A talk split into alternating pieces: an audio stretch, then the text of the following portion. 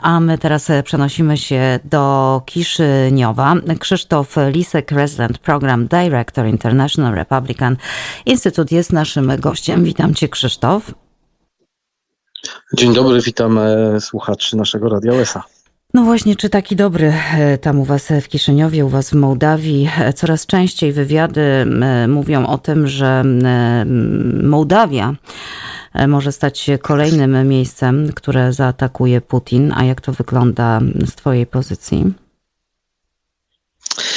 No oczywiście mm, w Mołdawii rośnie zaniepokojenie, to, to, jest, to jest jasne, e, dlatego że e, no, mołdawskie służby też, też mają informacje, że Rosja może dopuścić się różnych e, prowokacji. Na razie nie mówi się tutaj o zagrożeniu bezpośrednim atakiem, ale raczej o, o możliwościach e, prowokacji.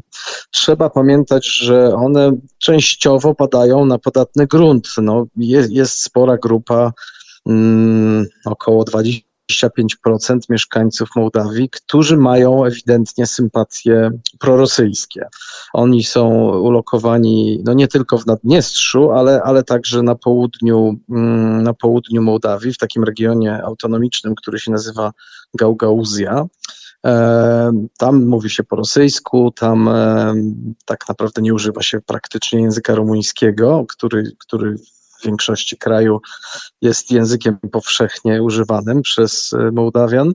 E, no więc e, są, są też siły polityczne, które no, cokolwiek by się nie działo i, i jakichkolwiek okrucieństw i barbarzyństw nie dopuszczałaby się Rosja na terenie Ukrainy, to są siły polityczne w Mołdawii, które to usprawiedliwiają, które mm, twierdzą, że Ukraina jest winna, że winne jest NATO, że winne są Stany Zjednoczone, e, Polska i, i cały szereg innych, innych krajów e, Europy Wschodniej czy Zachodniej. Natomiast, natomiast to pada na, tak jak mówię, na ten podatny grunt i, i, i są, są, są oczywiście też politycy w Mołdawii, którzy demonstracyjnie noszą te, te Z czy V um, znaki, które notabene, mm, których zakazał tutaj y, mołdawski parlament. Więc to wszystko powoduje, mm, powoduje oczywiście pewną nerwowość. No, mówiłem już na antenie radia, że, że, że Mołdawia nie posiada specjalnie dużej e, i wyposażonej armii. Oczywiście jakąś tam armię posiada, kilka tysięcy żołnierzy, ale raczej lekko uzbrojonych. No dobra wiadomość jest taka, że od, od e, e, kilku miesięcy działają tutaj instruktorzy amerykańscy. Więc jak działają instruktorzy, to pewnie się pojawił też nowy sprzęt, no bo, no bo trzeba wyszkolić mołdawskie siły zbrojne w jego korzystaniu, wykorzystywaniu. E, no więc to są takie informacje, które, których oczywiście ja nie jestem specjalistą od, od, od wojskowości, nie jestem, nie jestem um, fachowcem od sprzętu wojskowego. No niemniej jednak jakieś tam dostawy się pojawiają, z tego co, co nawet media lokalne piszą.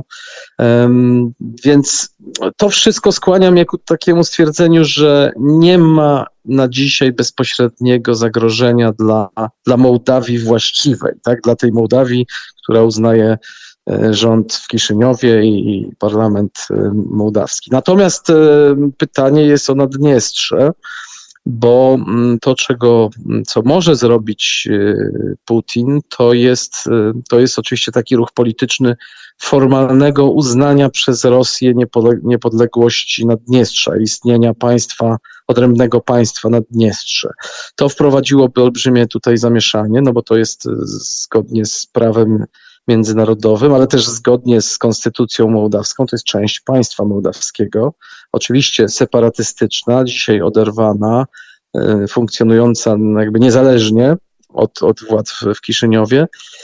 No niemniej jednak Mołdawianie, co zresztą pokazuje nasz, nasze badanie opinii publicznej sprzed kilku tygodni, Mołdawianie absolutnie uznają, że Naddniestrze powinno być integralną częścią e, Mołdawii.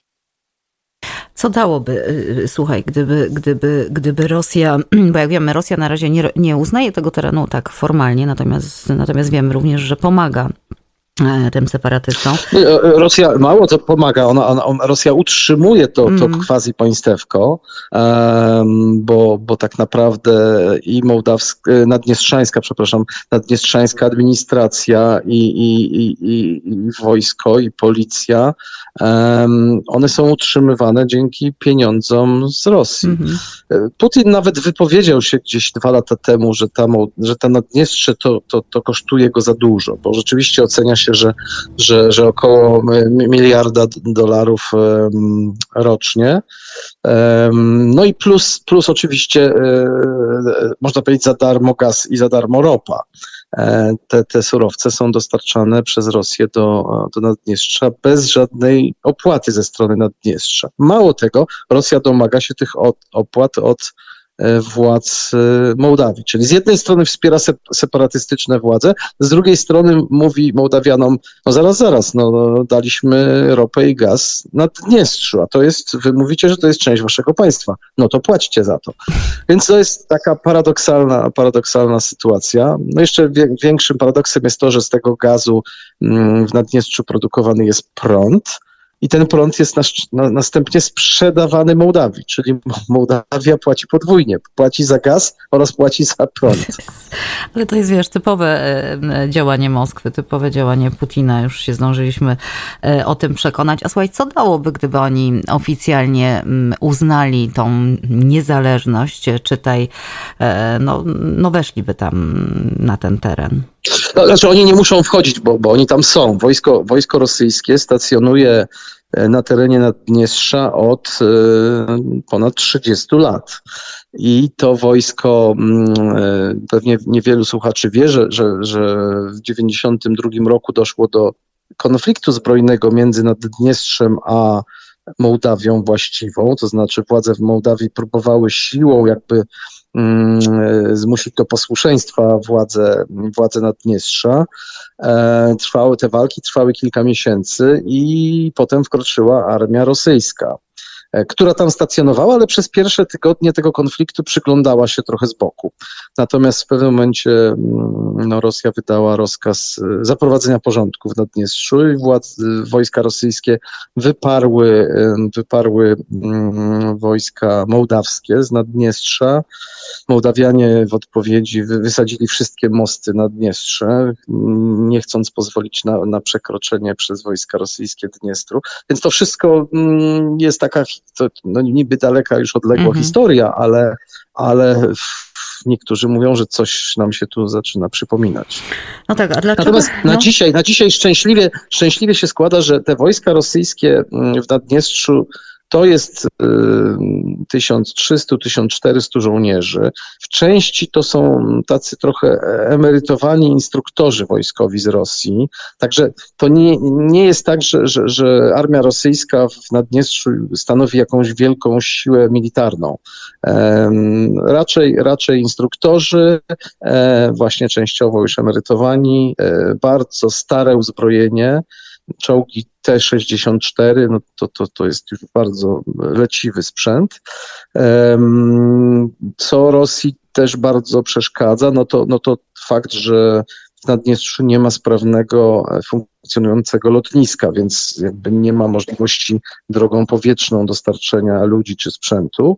No a jak się popatrzy na mapę, no to widać, że, mm, że żeby drogą lądową dotrzeć, e, dotrzeć do Naddniestrza, no Rosjanie musieliby wysadzić desant e, na plażach e, ukraińskich mm. Morza Czarnego.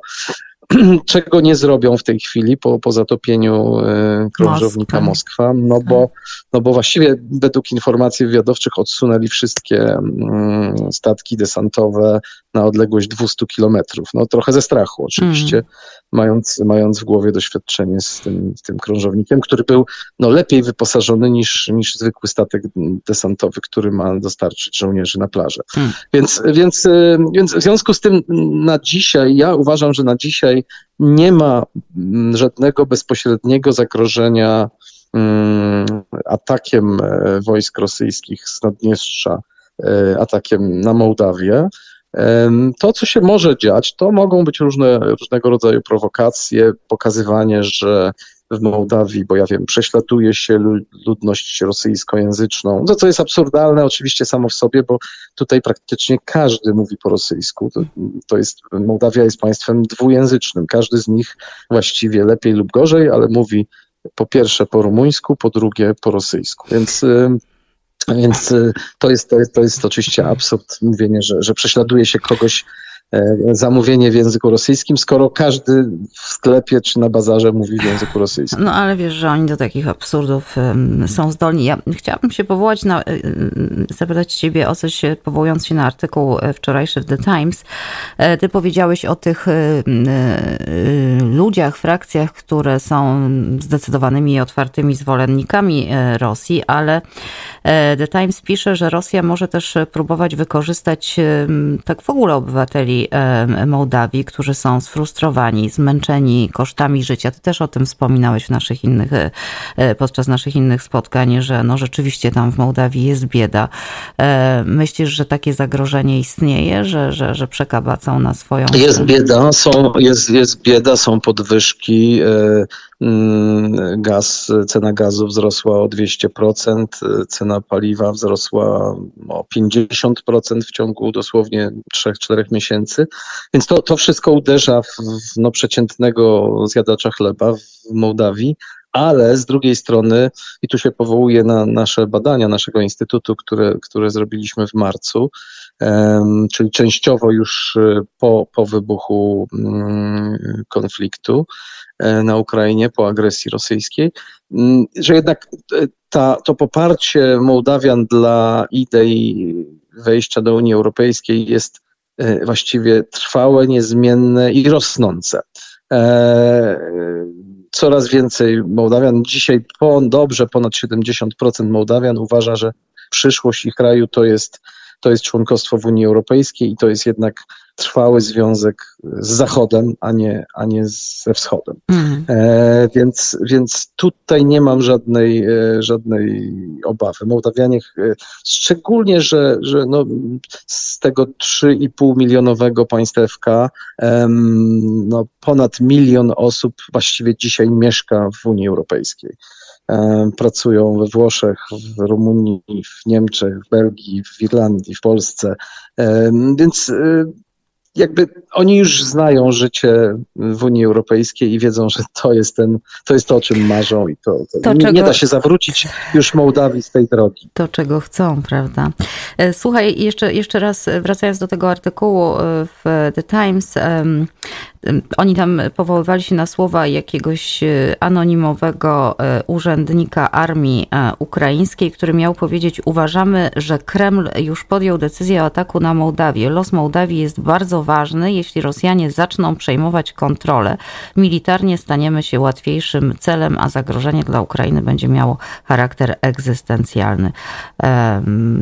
Dlaczego tak bardzo e, ważne jest to, aby Mołdawia była wolna? Oprócz tego, że oczywiście chcemy, żeby była wolna i żeby, e, żeby marzenia o Unii Europejskiej się spełniły, ale strategicznie ty wiesz, dlaczego Ukraińcy tak boją się tego? No, oczywiście Ukraińcy boją się potencjalnego otworzenia e, kolejnego frontu w sensie militarnym, czyli od, od strony, można powiedzieć, e, południowo-zachodniej e, Ukrainy, ale tak jak powiedziałem, na dzisiaj nie ma, takiej, nie ma takiego zagrożenia według wszystkich ekspertów tu wojskowych, którzy się wypowiadają w Mołdawii, nie tylko mołdawskich, ale też, też ambasady amerykańskiej, ATS wojskowych, różnych ambasad, nie ma dzisiaj, Rosja dzisiaj nie dysponuje e, w Naddniestrzu siłami, Siła. które mogłyby mhm. stanowić zagrożenie zarówno dla Mołdawii, jak i dla Ukrainy. To jest, to jest za mało sprzętu, za mało ludzi, e, brak nowoczesnego sprzętu, brak, brak lotnictwa, tak? Znaczy to jest, e,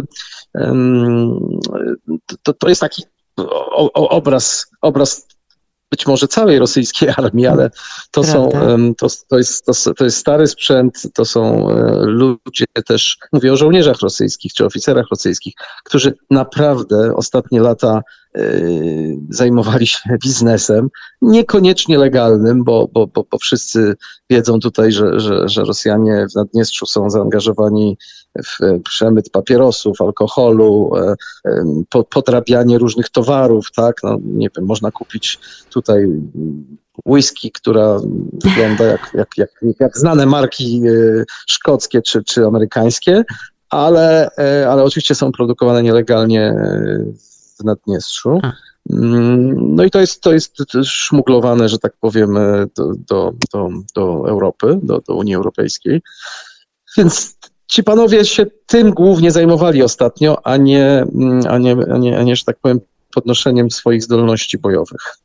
Wiesz, te informacje, które wypływają w trakcie tego konfliktu, w trakcie tej wojny, wskazują na to w dużej mierze, że to w ogóle cała armia e, rosyjska mm, była znacznie przeceniana. Tak to przynajmniej wygląda po tych e, prawie 90 dniach walk.